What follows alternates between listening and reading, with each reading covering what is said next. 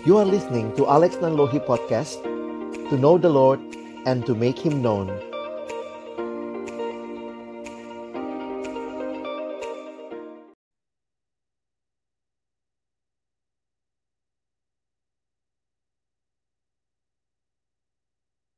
Shalom teman-teman sekalian, Merdeka! Masih di bulan Agustus, kita ada di penghujung bulan Agustus dan kita baru saja merayakan 75 tahun kemerdekaan bangsa kita. Merdeka untuk belajar jadi tema kita pada malam hari ini. Mari sebelum kita mulai, kita bersatu di dalam doa. Bapa di dalam surga, kami bersyukur kami ada di bangsa yang Tuhan sertai, bangsa yang Tuhan berkenan juga boleh memimpin hingga 75 tahun kemerdekaan bangsa kami. Kami terus berdoa kiranya di tengah-tengah kami hadir di bangsa ini, bagian dari bangsa ini, Tuhan pakai kami juga untuk boleh membangun bangsa kami dengan berbagai cara yang Tuhan kehendaki. Malam hari ini kami menyerahkan siaran kami bersama dengan dua orang narasumber yang kami rindukan juga boleh menginspirasi kami malam hari ini, boleh menolong kami melihat juga apa yang Tuhan sudah nyatakan dalam hidup mereka dan bagaimana mereka melihat Tuhan juga berkarya dengan luar biasa di dalam kehidupan mereka. Kami menyerahkan waktu ke depan Tuhan yang memimpin dalam nama Tuhan Yesus kami berdoa. Amin. Seperti biasa, saya ditemani oleh adik saya Ray. Selamat malam, Ray. Halo, selamat malam, Bang Alex. Merdeka. Merdeka. Iya nih, eh, 17 Agustus sudah lewat ya, Ray. Tapi kita mau tutup bulan ini dengan uh, mengajak teman-teman melihat ya, ada hmm. dua orang apa sahabat, kakak yang akan kita gali malam hari ini kehidupannya. Mungkin Ray bisa kenalin? Iya, jadi eh, teman-teman atau semua yang nonton selamat malam juga seperti tema kita uh, merdeka belajar gitu ya mungkin sebagian dari kita juga jadi orang yang lagi menggumulkan gitu ya mau lanjut studi atau enggak atau mungkin sebenarnya pertanyaannya mau mau sampai sejauh mana sih studinya mana ya? mau apa belajar sampai sedalam apa sih karena kan kadang-kadang pertimbangannya kita mau kerja nih gitu ya mhm. maksudnya mesti mesti menanggung uh, keluarga atau dan sebagainya tapi mm-hmm. kenapa sih mesti sampai kalaupun memutuskan studi lanjut tuh kenapa? Terus bagaimana yeah. caranya? Kadang-kadang itu jadi pertanyaan bang. Uh, di ya buat mahasiswa atau bahkan alumni-alumni yang baru lulus. Nah iya yeah, benar. jadi kita bersyukur uh, hari ini kita boleh kedatangan dengan uh, abang dan kakak yang telah menempuh studi uh, ya udah lumayan tol lah ya. Tapi masih gitu lagi. Tapi ya bersyukur buat anugerah Tuhan buat penyertaan Tuhan uh, kedua abang dan kakak ini boleh berbagi uh, pengalaman cerita dan bergabung bersama kita malam hari ini yang pertama itu ada uh, Bang Riki dan yang kedua ada Kak Iren. Halo, selamat malam. Halo teman-teman. Malam. Thank you udah mau hadir malam ini. ya, mungkin uh, karena ya ini kan mungkin uh, kita belum kenalan ya dan teman-teman yang nonton mungkin juga belum kenal. Jadi mungkin kita kenalan dulu kali ya. Uh, mungkin uh, abang dan kakak, Bang Rika atau Kak Iren mungkin boleh kenalan nanti uh, ya uh, kuliah dari S1, S2, S3-nya di mana gitu ya. Uh, dan uh, jurusan apa gitu, mendalami apa dan ya mungkin aktivitas sekarang gitu ya. Uh, apa sekarang ada di mana, terus mungkin beraktivitas seperti apa. Boleh minta dari Bang Riki duluan, boleh sharing, kenalan sama kita semua. Silakan Bang. Makasih Re. Uh, perkenalkan nama saya Riki uh, saya uh, selesai satunya di USU Universitas Sumatera Utara jurusan teknik mesin USU teknik mesin kemudian uh, saya lulus tahun 2000 2013 nah sampai lupa angkatan sih Iya, sudah lupa. Baru tahun 2013 Oktober saya berangkat ke Jepang melanjutkan studi saya, tapi itu masih research student. Dan 2014 saya masuk master course. Dan tamatnya puji Tuhan 2017 dan saya lulus doktor itu tahun ini Maret. Di kampus Murora Institute of Technology. Dan sekarang saya sedang bekerja sebagai peneliti di suatu perusahaan di Jepang. Dah, itu aja sih. Jadi sekarang di Jepang dong ya, Ki? Iya, sekarang masih berdomisili di Jepang. Di di kota apa? Uh, saya tinggal di Kanagawa, Bang. Oh, oke. Okay. Di sekarang udah jam berapa di sana? udah malam ya? 10. Oke. Oke, tadi uh, Bang Riki uh, kan kuliah S1-nya USU Teknik Mesin ya.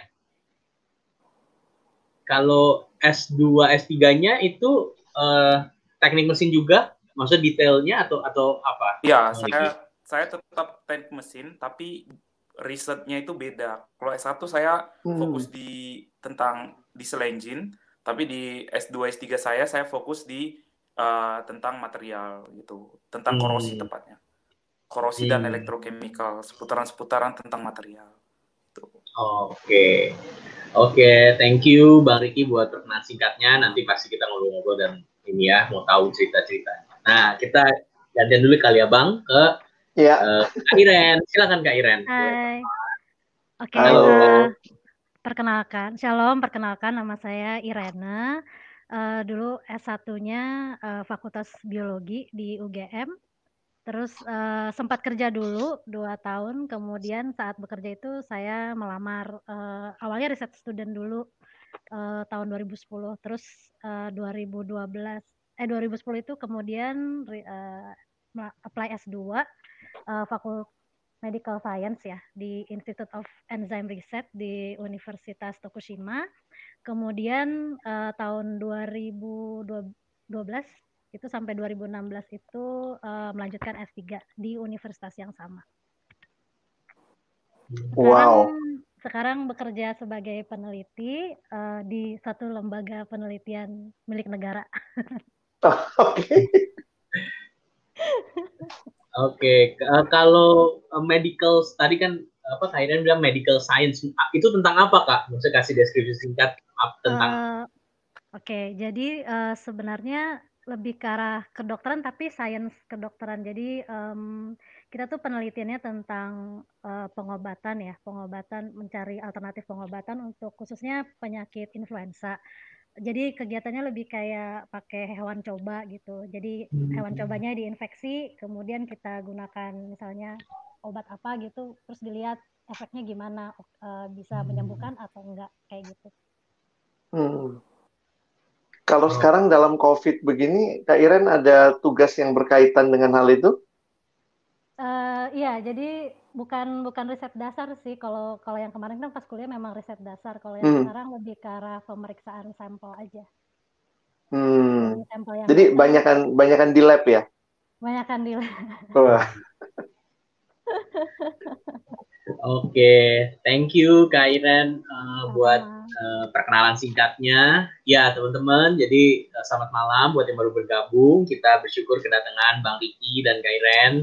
Uh, mereka adalah orang-orang yang ya sudah menempuh pendidikan sampai uh, S3 uh, dan saat ini kita senang bisa mendengar ya siapa tahu nanti teman-teman punya pertanyaan gitu ya kayak kenapa sih memutuskan uh, kuliah sampai S3 emang apa sih pemikirannya? Terus atau mungkin tips and tricks gitu ya. Uh, kalau teman-teman mau ada pertanyaan silahkan uh, bisa uh, drop di uh, live comment atau live chat. Dan uh, nanti uh, kita bisa diskusikan bersama kayak gitu ya. Nah uh, aku kembalikan dulu ke Bang Alex kali ya. Bang Alex gimana nih? Yeah. apa yang Ya kalau aku bersyukur ya melihat kedua adik ini, ini dua orang yang aku kenal sudah cukup lama. Kalau kenal Iren mah dari kecil ya. Lalu ini adik remaja saya di gereja.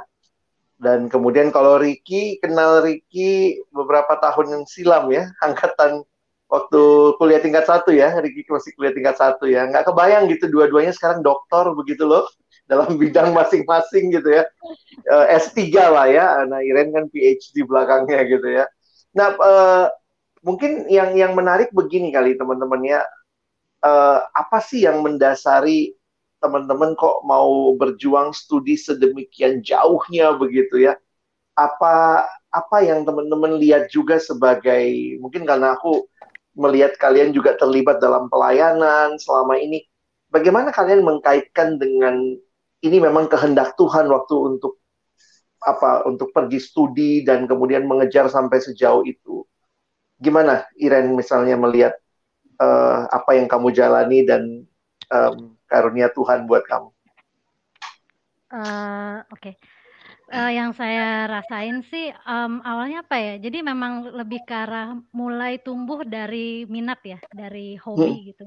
Jadi awalnya emang, uh, suka sama sesuatu yang berbau sains, jadi kalau hmm. dulu tuh sukanya baca baca apa sih, ensiklopedia, terus suka nonton hmm. acara dokumenter gitu. Kemudian, uh, melihat penyertaan Tuhan tuh mulai jadi kayak terakumulasi gitu loh. Awalnya tuh mulai hmm. guru biologi bilang, uh, ada loh karir yang uh, karena dia tahu aku suka biologi uh, namanya Bu Novi Bu Novi itu bilang um, ada loh karir selain hanya jadi mak maksudnya uh, ada loh karir lain selain yang berhubungan dengan biologi selain dokter. Karena dulu aku merasa kayaknya bukan dokter deh. Maksudnya hmm. pengen pengen hmm. berkecimpung di biologi gitu. Uh, uh, terus kemudian beliau menyarankan coba jadi peneliti gitu. Oh iya ya terus kemudian mulai uh, ambil kuliah uh, biologi. Sempat juga di apa sih sempat juga dipertanyakan gitu biologi itu mau jadi apa gitu. Tapi karena hmm. udah ke, udah udah yakin gitu. Uh, kemudian uh, mendoakan kok uh, maksudnya apa ya tertarik dan jalannya dibukakan gitu. Kemudian selama di biologi pun jadi semakin fascinated gitu loh sama sesuatu yang berhubungan dengan biologi. Dan Tuhan apa ya mengaruniakan maksudnya membukakan pintu-pintu itu mulai jadi maksudnya hmm. pengalaman uh, penelitian dengan peneliti yang lebih senior gitu. Kemudian ketika apa ya ya kemudian mulai mendoakan gitu mau uh, apa ya mau meniti karir yang memang beneran peneliti gitu loh. Kemudian ya akhirnya satu persatu itu pintu dibukakan. Jadi maksudnya apa ya jadi selain bermimpi juga tapi mendoakan mimpi itu sendiri gitu kepada Tuhan gitu. Dan hmm. Tuh jadi step by step nggak langsung kebuka blok gitu. Kebuka semua langsung ya. Ya yang aku rasain sih step by step gitu oke okay. thank you Kak Iren pengalamannya jadi melihat Tuhan menyertai gitu bukan kemudian sudah jelas banget di awal ya tapi waktu demi waktu Tuhan bukakan ya Iya. kalau Kak Riki gimana pengalamanmu bisa dengar suara saya Ki? Oh, bisa bang. Kalau okay. saya sih uh, kenapa pengen studi lanjut? Uh, saya hmm. memang punya beban untuk uh, ujungnya berkecimpung di dunia pendidikan gitu. Jadi kalau hmm. kita mengenai dunia pendidikan dan pastinya sih saya di situ gambaran saya waktu mahasiswa saya tuh pengen banget jadi dosen gitu. Saya tidak hmm. ada pikiran untuk menjadi peneliti bahkan sebelumnya. Saya pengen uh, jadi dosen. Kenapa? Karena uh, sejak saya siswa saya melihat bahwa uh, saya senang dengan yang namanya berbau-bau dengan uh, membangun bangsa, membangun negeri gitu. Itu hmm. saya ada saya ada beban. Saya menangkap saya menangkap sebuah visi yang besar untuk mengubah Indonesia itu melalui dunia pendidikan gitu. Dan uh, saya masuk kuliah juga saya melihat hal yang sama gitu bahwa dunia pendidikan lah yang bisa berkontribusi besar untuk merubah bangsa ini gitu dan akan lebih efektif kalau juga saya terjun sebagai tenaga pendidik gitu kalau untuk menjadi hmm. tenaga pendidik alangkah lebih baik untuk memperlengkapi diri sebaik mungkin sebagai tenaga tenaga pendidik gitu makanya saya putuskan uh, saya kuliah tingkat dua saya udah bilang sama teman-teman bahkan tingkat tiga hmm. saya sudah jumpai beberapa dosen di kampus bahwa kalau misalnya ada dosen yang pulang dari studi luar dari luar negeri pulang ke kampus saya jumpai saya tanya bapak dulu uh, lanjut beasiswa ya pak gitu gimana pak caranya gitu itu saya sudah hmm. dari saya tingkat tiga gitu dan uh, jadi saya men menangkap visi sih sebenarnya Kenapa dan ujungnya hmm. uh, dosen yang saya tanya di tingkat tiga itu ujungnya mengingat saya ketika saya hampir tamat gitu. Dan dialah dosen yang hmm. sama yang menawarkan beasiswa ini kepada saya gitu. Seperti itu sih Bang. Jadi kenapa harus lanjut sampai S3? Kalau dari awal sih uh, dengan latar belakang saya punya beban untuk membangun bangsa melalui dunia pendidikan dan hmm. untuk menjadi tenaga pendidik yang berkualitas saya harus maju terus sampai pendidikan yang yang doktor menurut saya gitu dan hmm. kenapa juga saya di sini maksudnya belum langsung pulang karena ada hal-hal yang saya ingin capai dulu sebelum pulang untuk mengisi diri untuk ya nanti ujungnya kembali hmm. kepada dunia pendidikan yang lebih baik seperti itu sih bang gitu itu wow. kenapa alasan saya pengen ngambil S3 gitu dari awal kalau melihat uh, apa yang kalian capai sekarang gitu ya dan apa yang sudah Tuhan kerjakan, Tuhan bukakan, aku pikir sih luar biasa ya. Kalian hmm. menjadi dokter ini sebelum 40 kan ya? Usianya kan sebelum 40 semua kan? Iya. Iyalah, si Ricky mah pasti belum 40. Ricky masih 20-an nggak? Saya masih 28, Bang.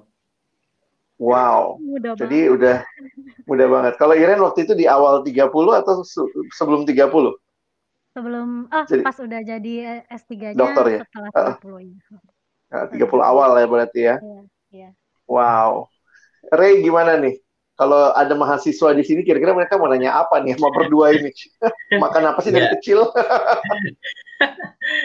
mungkin ada banyak pertanyaan ya, tapi mungkin aku kepikir mulai dari yang pertama. Uh, gimana rasanya pindah negara terus pergi studi sendiri tuh apa sih tantangannya uh, apa mungkin emang sih pengen gitu ya tapi apa aja di masa-masa awal tuh Bang Riki atau Kak Iren tuh apa yang paling susah penyesuaian dirinya atau apa, apa gitu ya masa uh, bikin kayaknya uh, aduh kok kayaknya begini kayak gitu ada ada cerita atau ada pengalaman Uh, ketepatan lagi ya dua-duanya dua-duanya di Jepang waktu itu ya. Eh, ya kalau Ricky masih di Jepang, Iren juga di Jepang oh, ya. iya iya. Jadi ada pengalaman apa nih uh, Bang Ricky gitu? Apa pergi sendiri, pindah negara gitu-gitu? Apa cerita ada ada kesusahan atau adaptasi apa yang Kak Ricky, Bang Ricky paling inget lah kayak gitu? Silakan Bang Ricky. Kalau saya sih uh, kendala saya pindah itu yang paling kalau rasa takut sih ada ya misalnya uh, gimana ya nanti ngelanjutin studinya? Kira-kira bisa nggak ya? Gitu. Itu pasti ada ketakutan ketakutan yang menurut saya normal sebagai manusia gitu. Tapi ya maju terus. Maksudnya ya pasti kehidupan bisa dijalani gitu dengan bersandar penuh sama Tuhan. Itu sih prinsip hidup saya sih. Baru uh, hal yang paling berat sih sebenarnya kalau karena saya tinggal di Hokkaido ya itu yang paling berat itu adalah musim dingin sih. Di awal-awal belajar itu nengok salju itu kayaknya wah salju salju gitu kan. Tapi ya awal-awal ya. Dua tahun ketiga salju gitu. Itu sih yang hal yang paling berat. Baru kemudian bahasa sih sebenarnya. Hmm. Oke, jadi penyesuaian bahkan ya lingkungan gitu ya, suhu, terus juga bahasa itu kadang-kadang juga apa menjadi ini ya apa di awal mungkin pasti ada ada masalah harus beradaptasi kayak gitu ya thank you bang Riki. Kalau Kairen ada cerita apa? Uh, maksudnya pergi gitu terus apa sendiri atau kuliah lanjut gitu ada ada pengalaman apa? Silakan Kairen. Ya uh, sama sih sepertinya dengan Kak Riki ya. Maksudnya uh, awalnya deg-degan juga dan apalagi waktu pertama kali keterima itu tahunya itu di kota yang sebenarnya uh, aku juga sebenarnya baru tahu setelah keterima gitu. Jadi baru lihat di Google Map, oh ada yang namanya Tokushima gitu. Jadi, sampai orang tua aku tuh sempat, kamu yakin itu Tokushima ada? Kamu nggak ditipu kan? Gitu.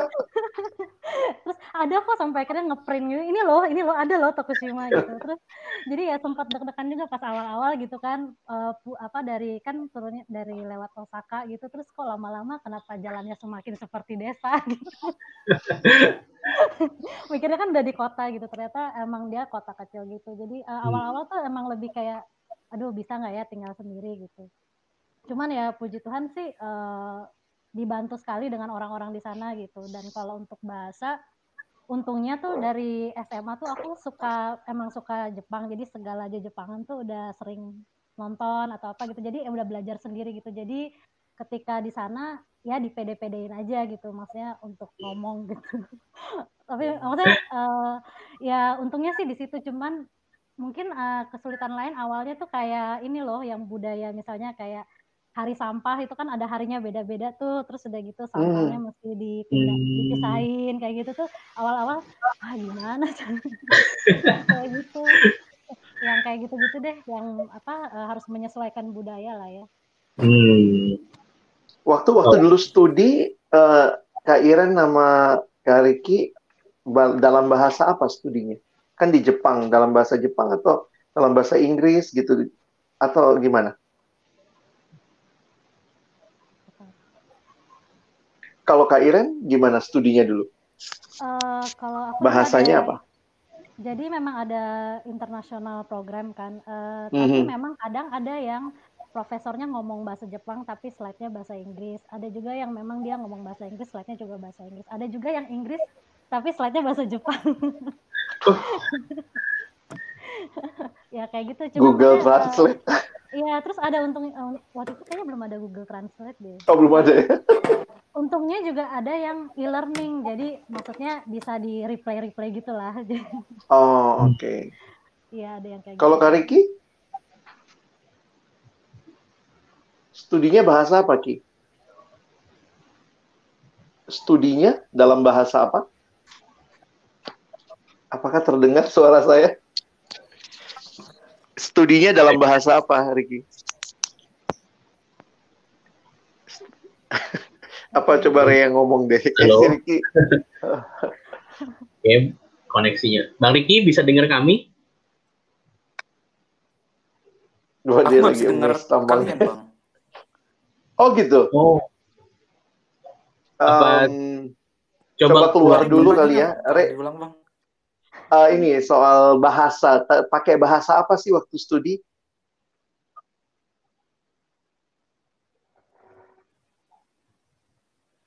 Oh, ini dalam bahasa Jepang atau dalam bahasa Inggris gitu ya? Uh, uh, iya, iya.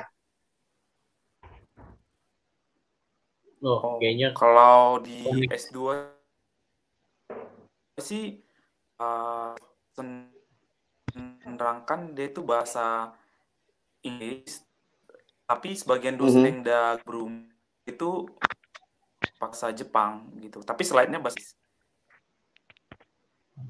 Hmm, mirip kayak Iren tadi ya. Yeah. Berbagai bentuk.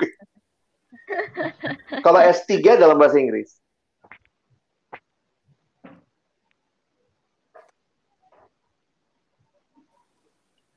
Wah ini kayaknya koneksi. iya nih. Uh, mungkin Bang Riki boleh coba ri, apa keluar dulu terus masuk lagi. Kayaknya koneksinya Bang Riki rada. Um, iya, coba coba diketik mungkin Ray supaya. Ya, bisa ini ya. Oops. Oh. Oke. Okay.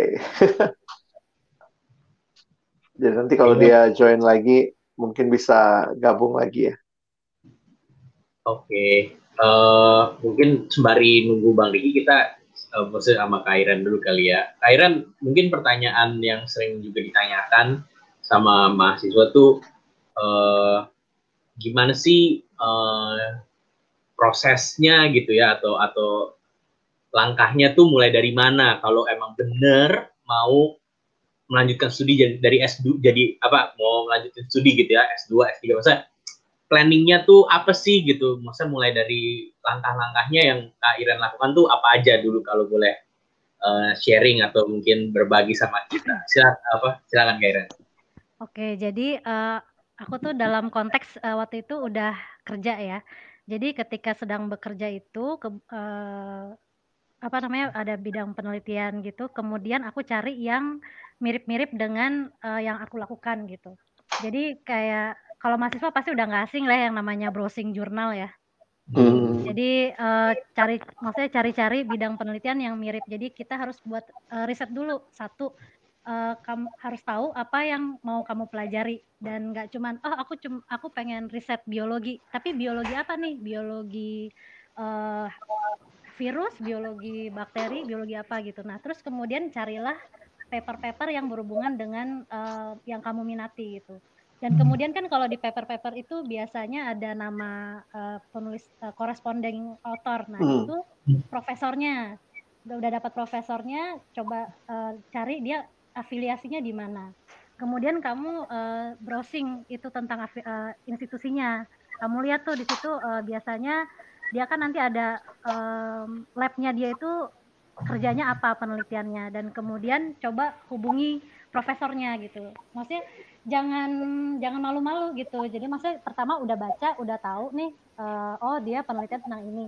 Ya udah kirim email ke profesornya uh, kemudian bilang saya tertarik dengan penelitian Anda uh, bidang ini gitu. Saya sudah membaca artikel Anda yang ini gitu. Jadi ditunjukin bahwa kamu tuh beneran baca, nggak cuman kayak hmm. cap caplok doang gitu. Kemudian, saya udah lihat foto Anda, nggak nggak gitu ya. ya jadi jadi sambil kayak apa ya memperkenalkan diri, mm -hmm. terus tunjukkan uh, kamu tertarik sama penelitian mereka, kamu ingin uh, melakukan apa ingin melanjutkan studi di sana, kemudian menanyakan apakah ada di sana ada kesempatan untuk uh, apa namanya untuk bisa studi di sana gitu. Kemudian dilampirkan CV. CV-nya juga nggak usah panjang-panjang. CV-nya tuh kayak uh, kalau bisa yang berhubungan dengan yang menyinggung sama penelitian si profesor itu gitu. Jadi itu apa ya uh, benar-benar menunjukkan bahwa dirimu tuh sudah melakukan risetmu dulu sebelum hmm. apply gitu. Jadi nggak cuma asal nyebar-nyebar CV doang gitu hmm. tapi nggak dibaca beneran gitu. Oke, jadi tadi teman-teman pastikan makin dalam gitu ya, interestnya apa gitu, itu akan menolong bisa memulai melihat-lihat atau memilah, memilih uh, apa profesor mana atau penelitian apa yang lagi in atau yang interest dan dari situ bisa kontak, bisa connect dengan uh, ya baik dosennya, apa profesornya maupun juga dari situ kita bisa tahu latar belakang penelitiannya, labnya, timnya dan sebagainya. Ini Bang Riki udah gabung lagi nih. Uh, Bang Riki udah aman? udah bisa dengar ya? Udah bisa. Oke. Okay. Okay. Uh, eh, tadi kami lagi ngobrolin ini Bang. Uh, mau waktu abang mau nyiapin S2 tuh langkah-langkahnya apa aja sih gitu? Maksudnya apa yang dilakukan kalau emang kita bener mau atau emang udah menetapkan hati, iya nih mau S2. Uh, eh, apa yang uh, Bang Riki Out itu lakukan? Langkah-langkahnya mulai dari mana, ngapain aja? Ada cerita, Bang? Silakan. Uh, kalau secara pribadi, kalau saya kan udah jelas nih, maksudnya saya pengen jadi tenaga pendidik gitu. Tapi kan uh, kita harus kalau buat saran dengan teman-teman sih, uh, coba bertanya dulu gitu ke dalam diri masing-masing teman-teman. Apakah teman-teman mau melanjut S2 itu uh, cenderung lebih ke riset atau mau ke dunia kerja gitu? Karena kan ada hmm. juga orang yang pengen uh, ngelanjut S2 itu goal out-nya adalah memperkaya diri, saya memperkaya ilmu, uh, mengisi diri dan kembali ujungnya bekerja gitu. Ya, atau dia sudah kuliah tamat kuliah satu kerja dan pengen lanjut S2 gitu. Nah, dua hal itu cukup berbeda menurut saya. Kalau misalnya teman-teman yang sudah bekerja dan pengen lanjut S2, nah berarti kan teman-teman pengen mencari suatu uh, lanjutan S2 yang menjuru dengan jurusannya teman-teman gitu. Berarti pilihlah memang yang sesuai dengan itu gitu. Kalau saya dulu kan saya memang pure gitu dari S1 ya bisa dibilang kan kalau S1 ini kan masih begitu basic ya gitu. Tidak hmm. ya walaupun kami walaupun sudah mengerjakan riset tapi masih bisa dibentuk gitu. Arahannya masih bisa dibentuk atau masih bisa berubah riset temanya seperti itu. Jadi menurut saya sih kalau untuk di awal tentukan dulu ap apakah kamu mau lanjut S2 itu untuk untuk lebih pure ke murni sains untuk jadi peneliti atau dosen hmm. atau menunjang kamu untuk ke studi gitu.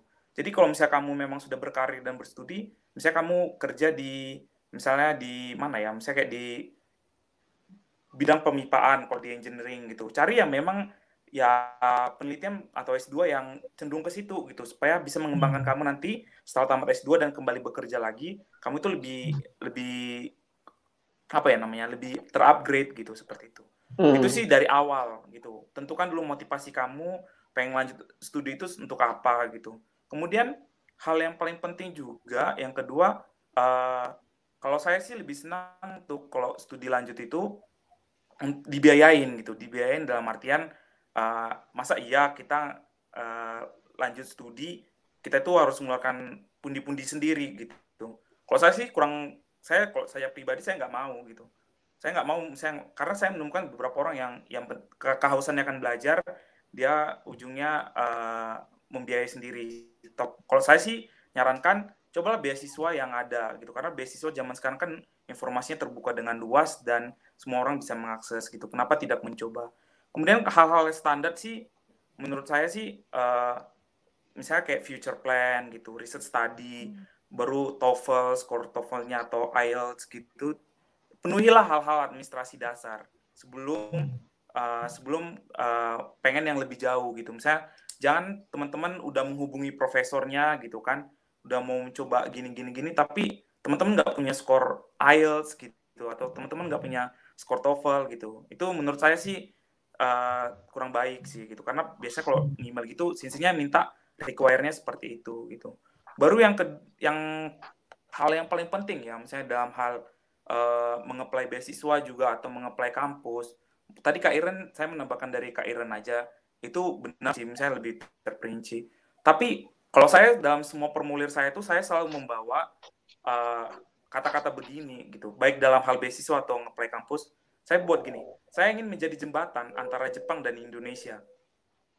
Saya selalu buat itu dalam semua form saya saya selalu buat bahwa melalui apa yang saya pelajari nanti di Jepang saya ingin membawanya pulang dan mengaplikasikannya dan saya ingin menjadi jembatan secara baik secara akademik maupun aplikatif untuk Jepang dan Indonesia hmm. gitu menurut saya itu suatu poin yang penting untuk dimasukkan. Kenapa kalau hanya seked, karena pemberi-pemberi beasiswa, apalagi khususnya beasiswa-beasiswa dari perusahaan swasta, mereka kan mencari benefit apa yang bisa mereka dapat juga gitu. Maksudnya kalau teman-teman hanya mengisi, oh saya uh, penelitian saya ini ini bermanfaat, ini ini gini gini gini. Rata-rata semua orang begitu. Rata-rata semua orang menjual dirinya dalam hal itu kalau mencari beasiswa. Tapi ketika teman teman-teman membuat yang uh, feedback balik gitu misalnya oh ini kayaknya orangnya ambisius ini ini gitu itu menurut saya bisa jadi daya tarik tersendiri sih menurut saya hmm. oh sekedar informasi ya uh, saya S2 saya kan beasiswa Max dari pemerintah Jepang. Nah beasiswa S3 saya itu uh, tahun pertama saya dari GGC Scholarship dan tahun ketiga keempat saya dari Sagawa Scholarship. Dalam proses ini saya pernah mencoba suatu trial and error gitu. Uh, di tahun pertama doktor saya mencoba sekitar 20 sampai 25 beasiswa. Itu dari Rotary, dari Nakajima, beasiswa Kak Iren. Saya gagal Kak Iren lulus gitu kan. nah, itu semua saya coba. Saya pernah coba uh, saya buat kayak kata-kata yang wow banget gitu. Wow banget itu nggak diterima gitu. Karena menurut saya orang-orang yang membaca aplikasi itu juga mereka melihat ini ini ngarang atau gimana itu menurut saya ngelihat tapi ketika saya membuat kata-kata kata-kata yang uh, saya pengen menjadi jembatan antara Indonesia dan Jepang melalui studi saya melalui penelitian penelitian saya ini. Itu rata-rata semua memanggil gitu. Itu dari pengalaman saya secara pribadi gitu. Jadi kalau misalnya teman-teman mau cerita sedih misalnya saya butuh dukungan dana karena saya punya motivasi begini-begini. Menurut saya itu nggak aku zaman sekarang gitu. Ya agak kasar sih Cami tapi ya itu kenyataan gitu. Karena di luar sini banyak orang yang mencari beasiswa gitu. Jadi jualah sesuatu yang ada pada teman-teman supaya perusahaan itu menarik. Perusahaan atau lembaga pemberi beasiswa itu menarik tertarik dengan apa yang teman-teman tulis gitu. Itu sih saran saya. Kasih tambahan dikit kak. Itu ya, yang tadi kata jembatan itu sangat ini banget loh sangat laku banget kalau beasiswanya Otsuka Fujotoka mm. karena kalau teman-teman baca di vision missionnya jadi penting juga untuk tahu misalnya kalau apply beasiswa yang dari program swasta gitu ya perusahaan penting banget tahu visi misi di perusahaan itu semakin kamu menunjukkan mirip maksudnya visi dan misi yang mirip seperti yang diusung sama si mm. itu itu juga akan mereka akan semakin wow nih berarti anak ini benar-benar tahu juga tentang perusahaan aku perusahaan yang ngasih uang buat aku mm. buat mm. jadi itu juga salah satu cara mengambil hati ya cara mengambil hati pemberi beasiswa itu gitu. Benar-benar. Oh.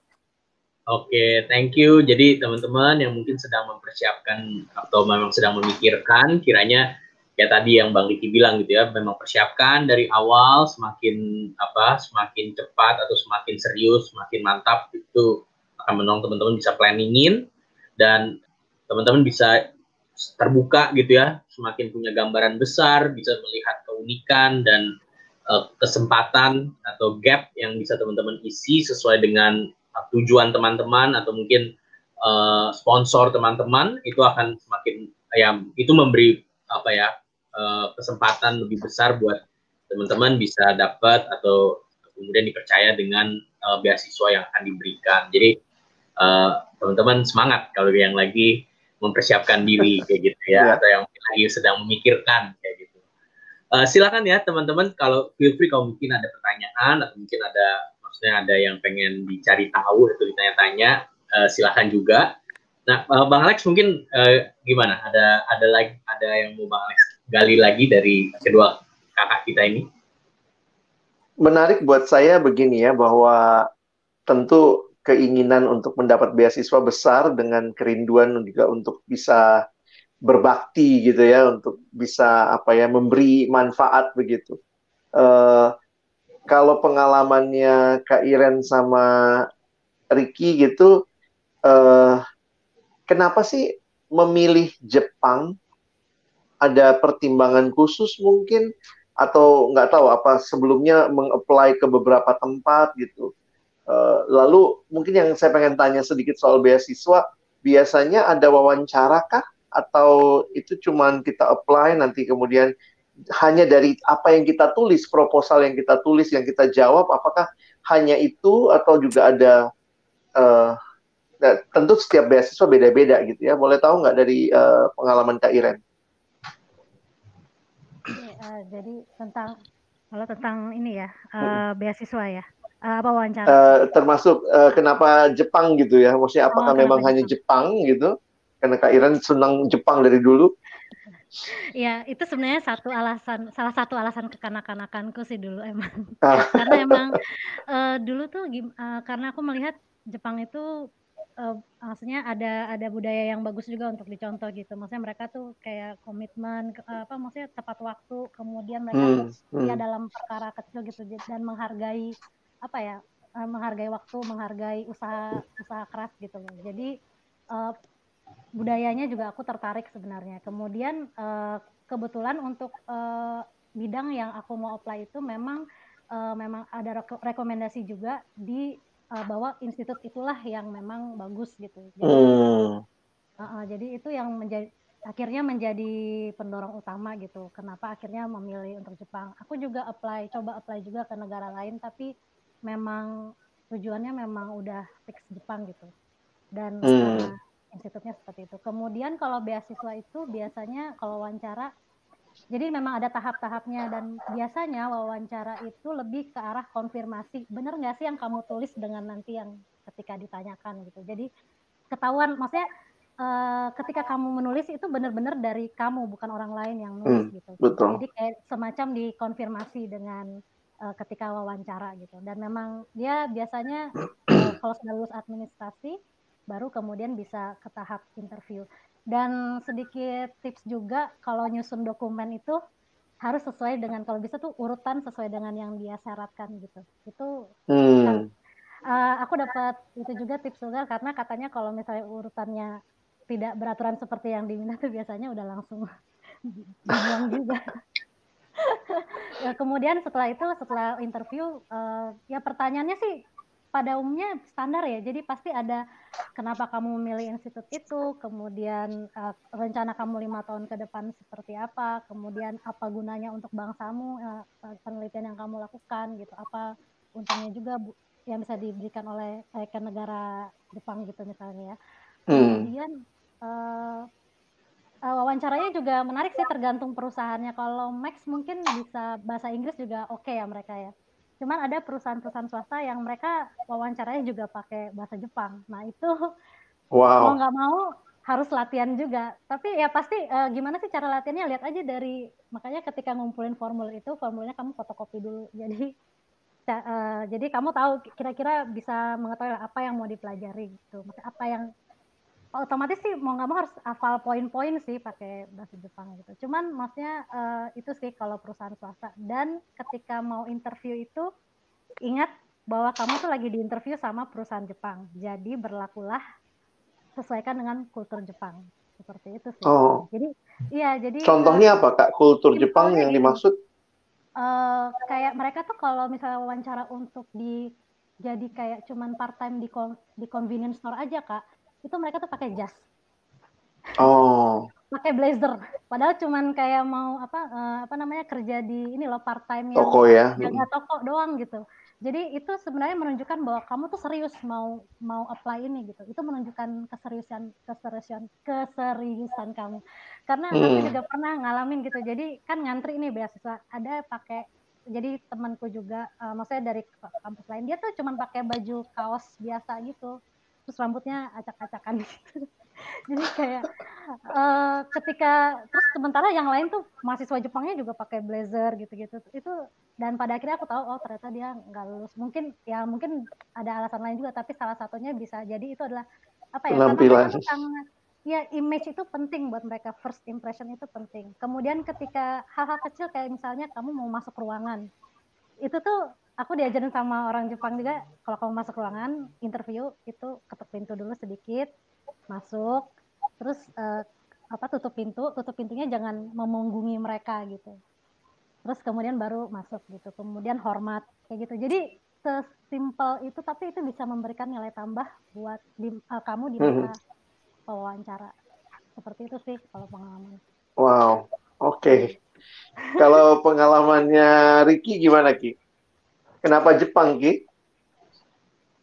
Uh, kenapa Jepang? Pertama pasti Jepang itu kesannya menarik ya buat kita orang Indonesia. Misalnya dari anime dari selain itu ya pokoknya banyak kamu hal. penggemar anime juga ya? Juga. penggemar anime ya? Manga? Ah sama. Satu hal yang menarik juga kan saya kan engineering gitu ya menurut saya sih Jepang itu cukup baik untuk belajar hal engineering itu cukup menarik di Jepang gitu. Mm, Apalagi mm. saya dulu saya punya ketertarikan di bidang otomotif gitu. Rata-rata kan kita bilang sepeda motor aja Honda kamu pakai Honda apa gitu kan berarti kan image-nya itu udah Jepang gitu kan nah itu sih yang buat saya juga tertarik dan yang kedua sih karena ada tawaran juga dari tawaran beasiswa juga dari Jep, dari dosen saya tentang beasiswa Jepang gitu itu yang buat saya tertarik untuk uh, kuliah di Jepang gitu kemudian uh, mengenai proposal proposal beasiswa gitu-gitu uh, benar yang dibilang Kak Iren gitu. Orang Jepang ini kan uh, bahasanya tuh komakai gitu. Misalnya yang komakai-komakai aja mereka perhatiin gitu. Jadi kalau misalnya kita uh, coba beasiswa di Jepang gitu, misalnya kalau interview gitu, itu uh, saya menyadari kalau misalnya kemampuan bahasa Jepang saya dulu pas interview dengan sekarang, itu pas saat itu kalau saya ingat-ingat kayaknya betul-betul susah dimengerti gitu. Tapi kenapa ya mereka mau menerima saya gitu? Di situ saya melin, saya hal yang bisa saya simpulkan sih, nya orang itu melihat niat juga sih. Maksudnya seberapa besar ini calon penerima beasiswa ini uh, punya antusiasme untuk mendapatkan beasiswa gitu. Jadi nggak hanya jago secara tulisan, tapi dia secara wujud gitu, dia menunjukkan antusiasmenya dengan cara apa yang kayak di Bangka Iron gitu dia mengikuti misalnya budaya-budaya Jepang sih kalau misalnya di hmm. Jepang kalau misalnya kita wawancara ini saya cerita pengalaman pribadi saya itu kalau orang Jepang itu kita harus pakai formal dan kemudian kita harus ngetuk pintu dulu baru bilang mas gitu nah baru ngap buka gagang pintu itu tidak boleh tangan harus dua tangan kita buka sedikit baru kita menunduk Nah, baru kita tutup, baru duduk, mas. Nah, jangan duduk belum mereka yeah. akan duduk. Nah, hal-hal seperti itu menurut saya uh, apa ya? Mungkin orang di bilang, ah repot kali, ha, mungkin gitu ya. Bahasa Medannya, ah macam betul aja kan kayak gitu. Tapi ya namanya kan sedang hari kita yang sedang membutuhkan itulah yang menurut saya juga nggak salah untuk kita apply gitu. Untuk hal wawancara saja saya berusaha untuk uh, melatihnya dengan teman saya gitu sebelum saya pergi wawancara gitu. Hal-hal seperti itu. Kak Iren kan dan saya barusan bukakan tentang uh, beasiswa yang langsung ya, prosesnya langsung. Tapi bagaimana teman-teman yang ngeplay Indonesia langsung wawancara kayak gitu. Menurut saya penting di situ uh, teman-teman harus perkuat yang namanya di uh, dokumen dokumen dokumennya teman-teman gitu. Perkuat di dokumen pas wawancara langsung atau Skype. Cobalah untuk menjawab dengan jujur menurut saya. Hmm. Misalnya menjawab dengan jujur dan jawablah dengan apa adanya saya. Itu penting gitu karena saya bisa merasakan uh, penginterviewer-interviewer itu mereka nggak hanya mewawancari satu orang gitu. Jadi mereka akan tahu mana ya orang yang betul-betul serius, mana yang orang yang betul-betul hmm. uh, cuap-cuap doang gitu. Mereka tahu di situ. Karena mereka nggak mau mencari satu orang. Gitu. Dan kembali lagi kayak dibilang Kak Iren tadi, usahakan kalau mengapply beasiswa itu sebelum teman-teman mengirim semua dokumen, mau baik itu yang interviewnya langsung atau yang tidak langsung ya Skype, usahakan teman-teman tuh udah punya teman-teman apply gitu jangan nanti dikirim tapi lupa motifnya gitu. Karena biasanya pertanyaan-pertanyaan ya seputar itu aja sih sebenarnya. Gitu. Boleh tanya lagi nggak berkaitan dengan pengalaman di Jepang ya? Karena Ricky sekarang masih di Jepang Iren pernah di Jepang. Paling kangen apa sih waktu di sana? Apalagi kan studinya lama nih dokter selama selama di Jepang kalau kangen Indonesia tuh kangennya apa selain keluarga ya, kalau keluarga mah udah pasti ya. Sambal. sambal. Oh Jepang bukannya sambal-sambalnya pedes-pedes gila juga Kak Iren. Beda Kak, sambal terasi sama sambal eh cuman cuman kalau kalau di apartemen jangan deh nggak disarankan ntar diprotes sama tetangga. Oh gitu, baunya ya, baunya bisa bisa pengaruh ya. Iya nggak Kak Riki. Kalau Kak Riki apa paling kangen Ki?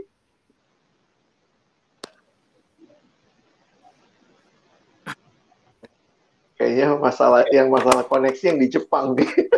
Iya. Halo Ki.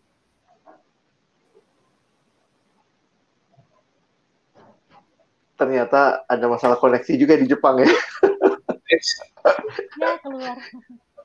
Iya iya tapi uh, juga ini kak persekutuan bener deh persekutuan tuh kangen banget serius oh iya iya iya waktu-waktu kak Iren di kota yang kan lumayan kota kecil gitu ada ada iya. gereja ada persekutuan anak Tuhan di sana ada, ada sih ada cuman maksudnya lebih karena mungkin kota kecil ya jadi dia iya. gereja yeah. pun lebih banyak orang-orang yang udah lansia gitu oh. Yang so, sepantaran sama aku tuh justru susah untuk uh, persekutuan gitu. Jadi dan nah itu gereja lokal ya Kak Iren? Gereja lokal, gereja lokal orang Jepang. Gereja lokal orang Jepang tapi memang dia presbyterian sih gitu. Mm -hmm. jadi ya uh, akhirnya ya cuman kayak beneran cuman seminggu sekali. Mereka sebenarnya ada juga sih kayak doa malam gitu. Cuman kalau mm. biasa agak susah kan nyari uh, waktunya. Jadi ya udah akhirnya cuma ikut hari minggu aja. Cuman ya itu maksudnya pastilah ada perbedaannya ya ketika kita yeah. persekutuan komunitas uh, tumbuh bersamanya itu loh yang mm.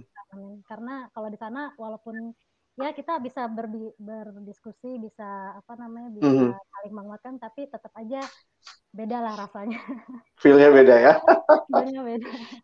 Iya iya. Nah, gimana kali ada pertanyaan? Ya ini mungkin bisa jadi ini apa obrolan terakhir gitu kali ya. Jadi uh, ini ada uh, teman kita Bang Carlos dari uh, masih kuliah, dia lagi di Jayapura sekarang kuliah. Oh, di Bang asalnya asal oh, Jayapura. Asal Jayapura, kuliah Sakti. Nah, mungkin mendalami yang tadi ya. Uh, pertanyaannya bagaimana membuat uh, motivation letter yang baik dan recommendation letter yang baik itu dari mana? Dari dosen kah? Dia S1 belum jika S1 belum kerja. Jadi tentang motivation letter sama recommendation letter tuh yang baiknya gimana sama Carlos ini dari bidang IT, ada rekomendasi kah kalau di Jepang kampus apa yang kakak tahu untuk IT kayak gitu?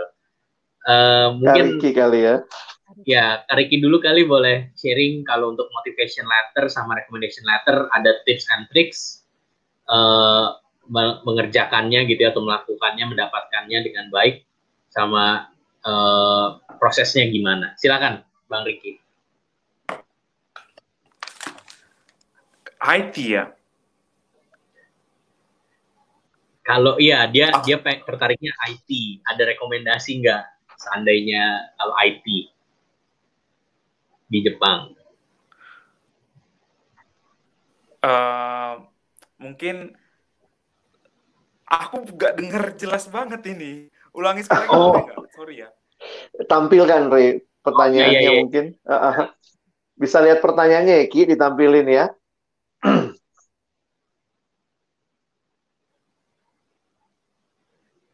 nah.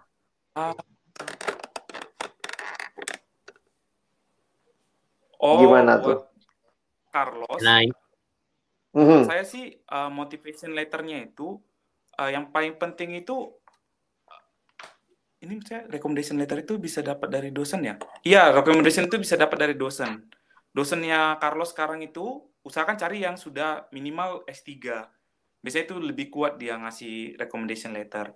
Baru kemudian kalau bisa sih profesor juga gitu dan terakan email dosennya Carlos ya gitu. Nanti kalau misalnya minta rekomendasi jumpain dosennya, Pak, saya punya kerinduan untuk lanjut sekolah lanjut begini begini begini. Mau nggak Bapak uh, merekomendasi saya gitu. Kalau saya sih dulu langsung saya buat formatnya gitu tinggal minta tanda tangan gitu. Kalau kayak gini Pak, yeah, yeah, yeah. Pak kata-katanya gitu. Nah, biasanya sih karena kan dosen juga sibuk ya. Bapak dosen juga yeah. banyak yang sibuk. Nah, jadi uh, baru kemudian masalah kepala surat. Biasanya kan kalau misalnya kita belum ada kampus yang ditujukan, biasanya dosennya buat to whom may concern gitu kan. Nah, tapi kalau alangkah lebih baiknya kalau udah ada langsung tertuju gitu, misalnya kepada profesor pro ini, kampus ini gitu-gitu. Itu lebih baik gitu. Baru kemudian pertanyaan pertamanya itu bagaimana cara membuat motivation letter yang baik dan benar sesuai dengan kondisi kita. Kalau menurut saya sih uh, ambil dari Carlosnya mau ngapain ke depannya gitu. Menurut saya sih seperti itu sih. Apa yang membuat Carlos tertarik untuk studi lanjut dan apa yang sedang Carlos lakukan sekarang itu tolong uh, jelaskan dengan baik dan buat itu ujungnya jadi suatu kekuatan untuk buat hmm. uh, Carlos maju ke master course. Menurut saya sih seperti itu sih gitu. Oke, kalau perlu tulus juga ya berarti ya. Maksudnya tulus sehingga yang yang kita tulis memang ya diri kita gitu sehingga kalau ditanya kan nggak kemudian gelagapan karena bukan bukan diri kita ya. Yes, iya Kairan ada yang mau iya. nambahin kayak uh, mungkin kalau misalnya belum ada pengalaman kerja tapi pasti kalau di kuliah itu kan ada mungkin pernah asistensi laboratorium atau misalnya atau KKN atau misalnya kerja praktek mungkin itu bisa dijadikan sebagai apa sih kayak pengalaman kerja juga maksudnya di, dinyatakan sebagai pengalaman kerja. Kemudian uh, paling tambahannya juga ini uh, tempatkan posisimu sebagai si profesor yang baca gitu. Jadi maksudnya profesor itu hmm. itu kan juga dia pasti sibuk. Uh, jadi jangan jangan terlalu apa ya jangan terlalu banyak ini juga. Jadi pastikan dia brief gitu. Kalau kalau perlu buat satu halaman aja jangan lebih dari karena pasti profesor tuh sibuk nggak mungkin dia nggak punya waktu untuk baca berlembar-lembar gitu. Hmm. make it brief gitu. Seperti itu sih paling tambahannya. Gitu. Oke okay. uh, eh, ini apa? Riki ya? ini. Ya tapi nggak apa-apa. ya semoga menolong Carlos ya buat mempersiapkan diri atau buat apa uh, apa ya apa yang bisa dari sekarang dipersiapkan selama masih berkuliah dan uh, kiranya passion atau hobi atau interest itu bisa ya tersalurkan dengan baik dan itu menolong bisa mengambil kalau memang benar mau ngambil studi lanjut. Oh ya kak satu lagi.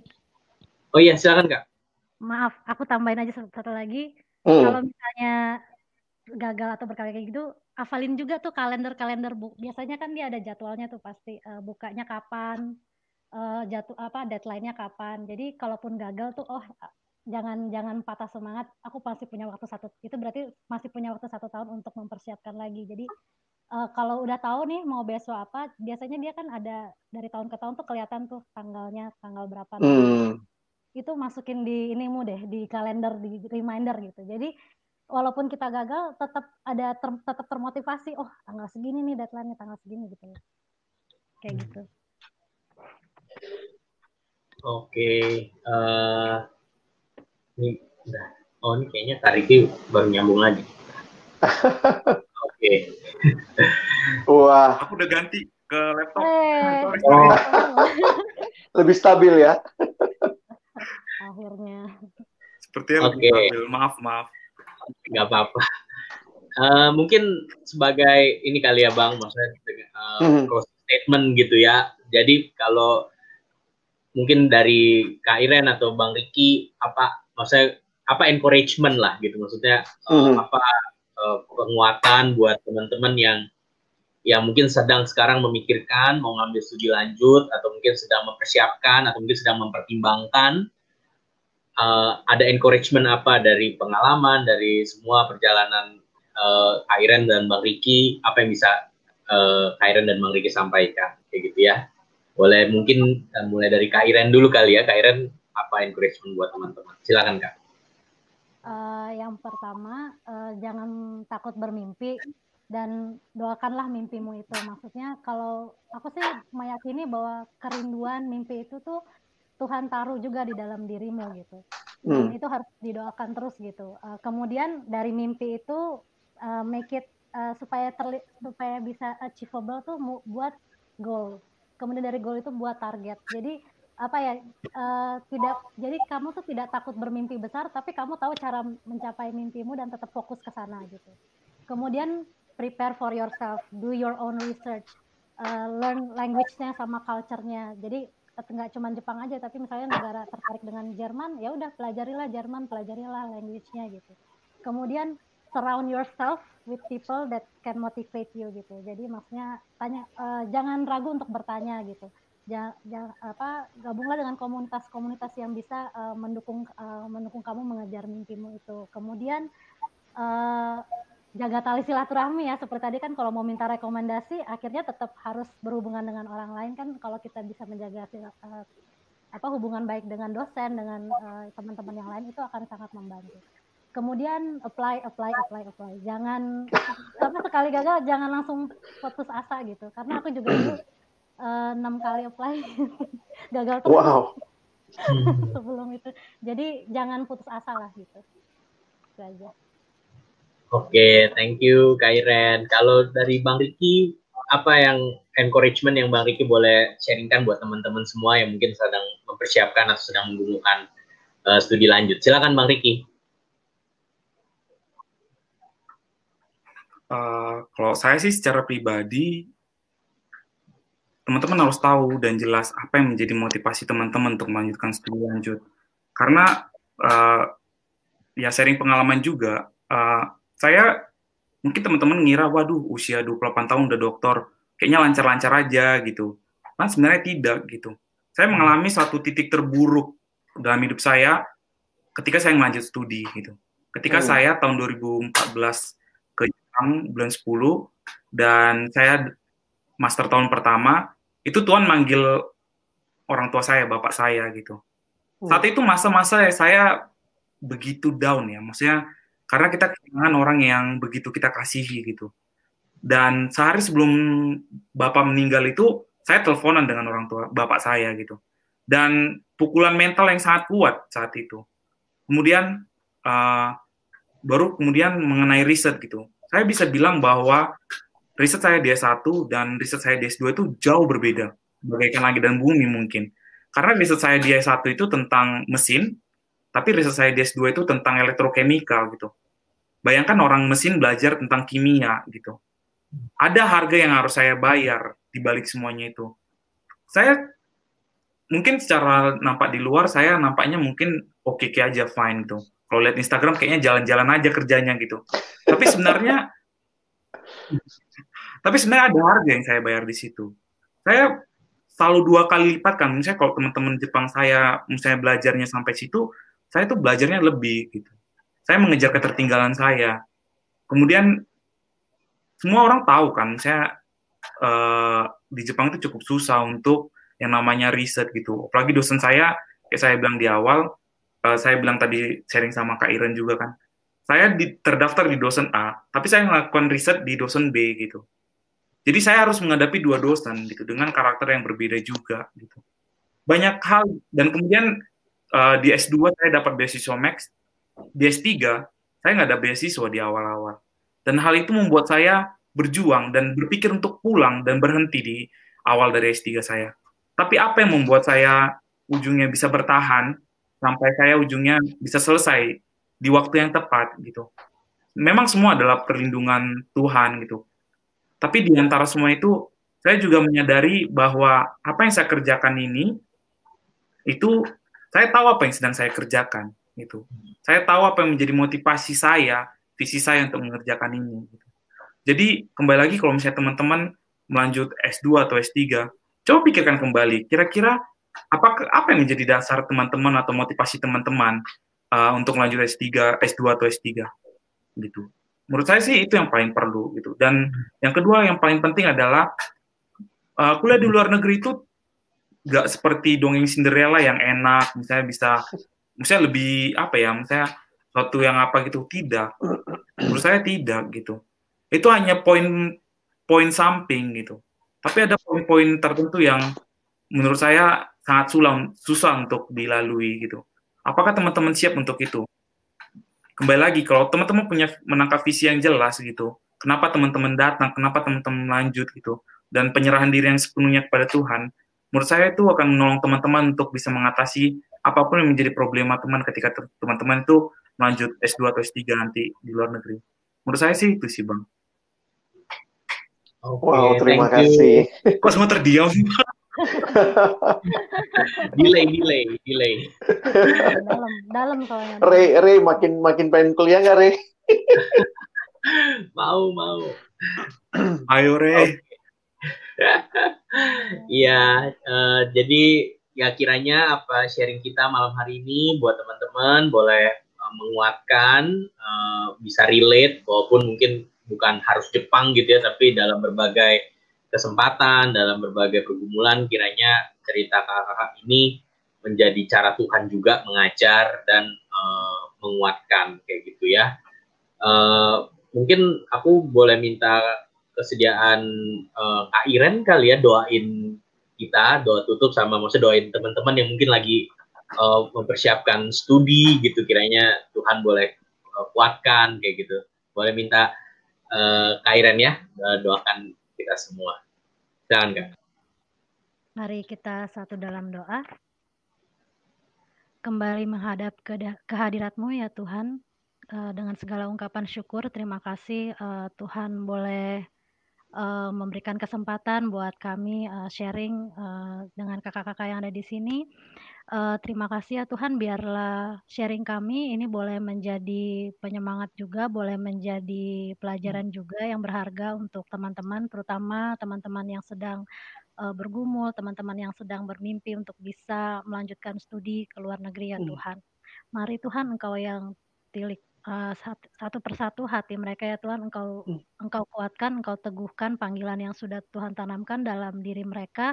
Uh, Tuhan juga perjelas uh, langkah mereka ya Tuhan uh, apa yang harus mereka lakukan biarlah mereka boleh dengan pengalaman-pengalaman ini mereka boleh semakin mengandalkan Tuhan. Hmm. Kami berdoa untuk uh, untuk setiap usaha yang dilakukan oleh teman-teman baik dalam apply dalam menyusun uh, motivation letter biarlah hikmat daripada Tuhan boleh uh, menyertai mereka mereka bisa uh, melakukannya dengan baik dan dengan perkenanan Tuhan biarlah jalan mereka juga boleh terbuka dan Tuhan juga yang mempersiapkan mereka, Tuhan yang menguatkan mereka senantiasa.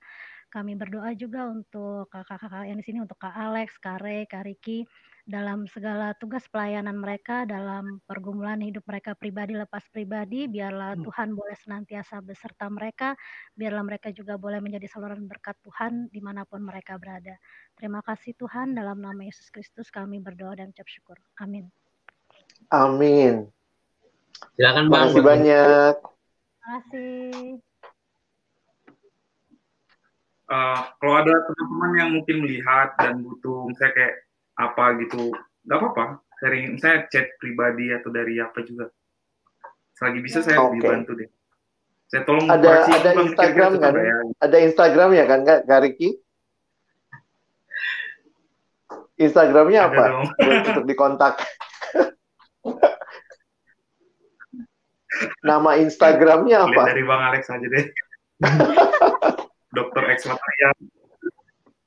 Soalnya susah Dok. nih namanya bukan nama asli jadi dokter material kalau nggak salah gitu ya. Nanti di repost bang di IG abang jadi bisa. Oh ya di IG ya. Oke. Okay. Baik, terima kasih banyak teman-teman. Terima kasih okay. udah boleh gabung malam ini dan uh, minggu depan kita akan kembali lagi dengan cerita yang lain dan kiranya boleh jadi berkat. Sampai ketemu teman-teman. Bye, makasih.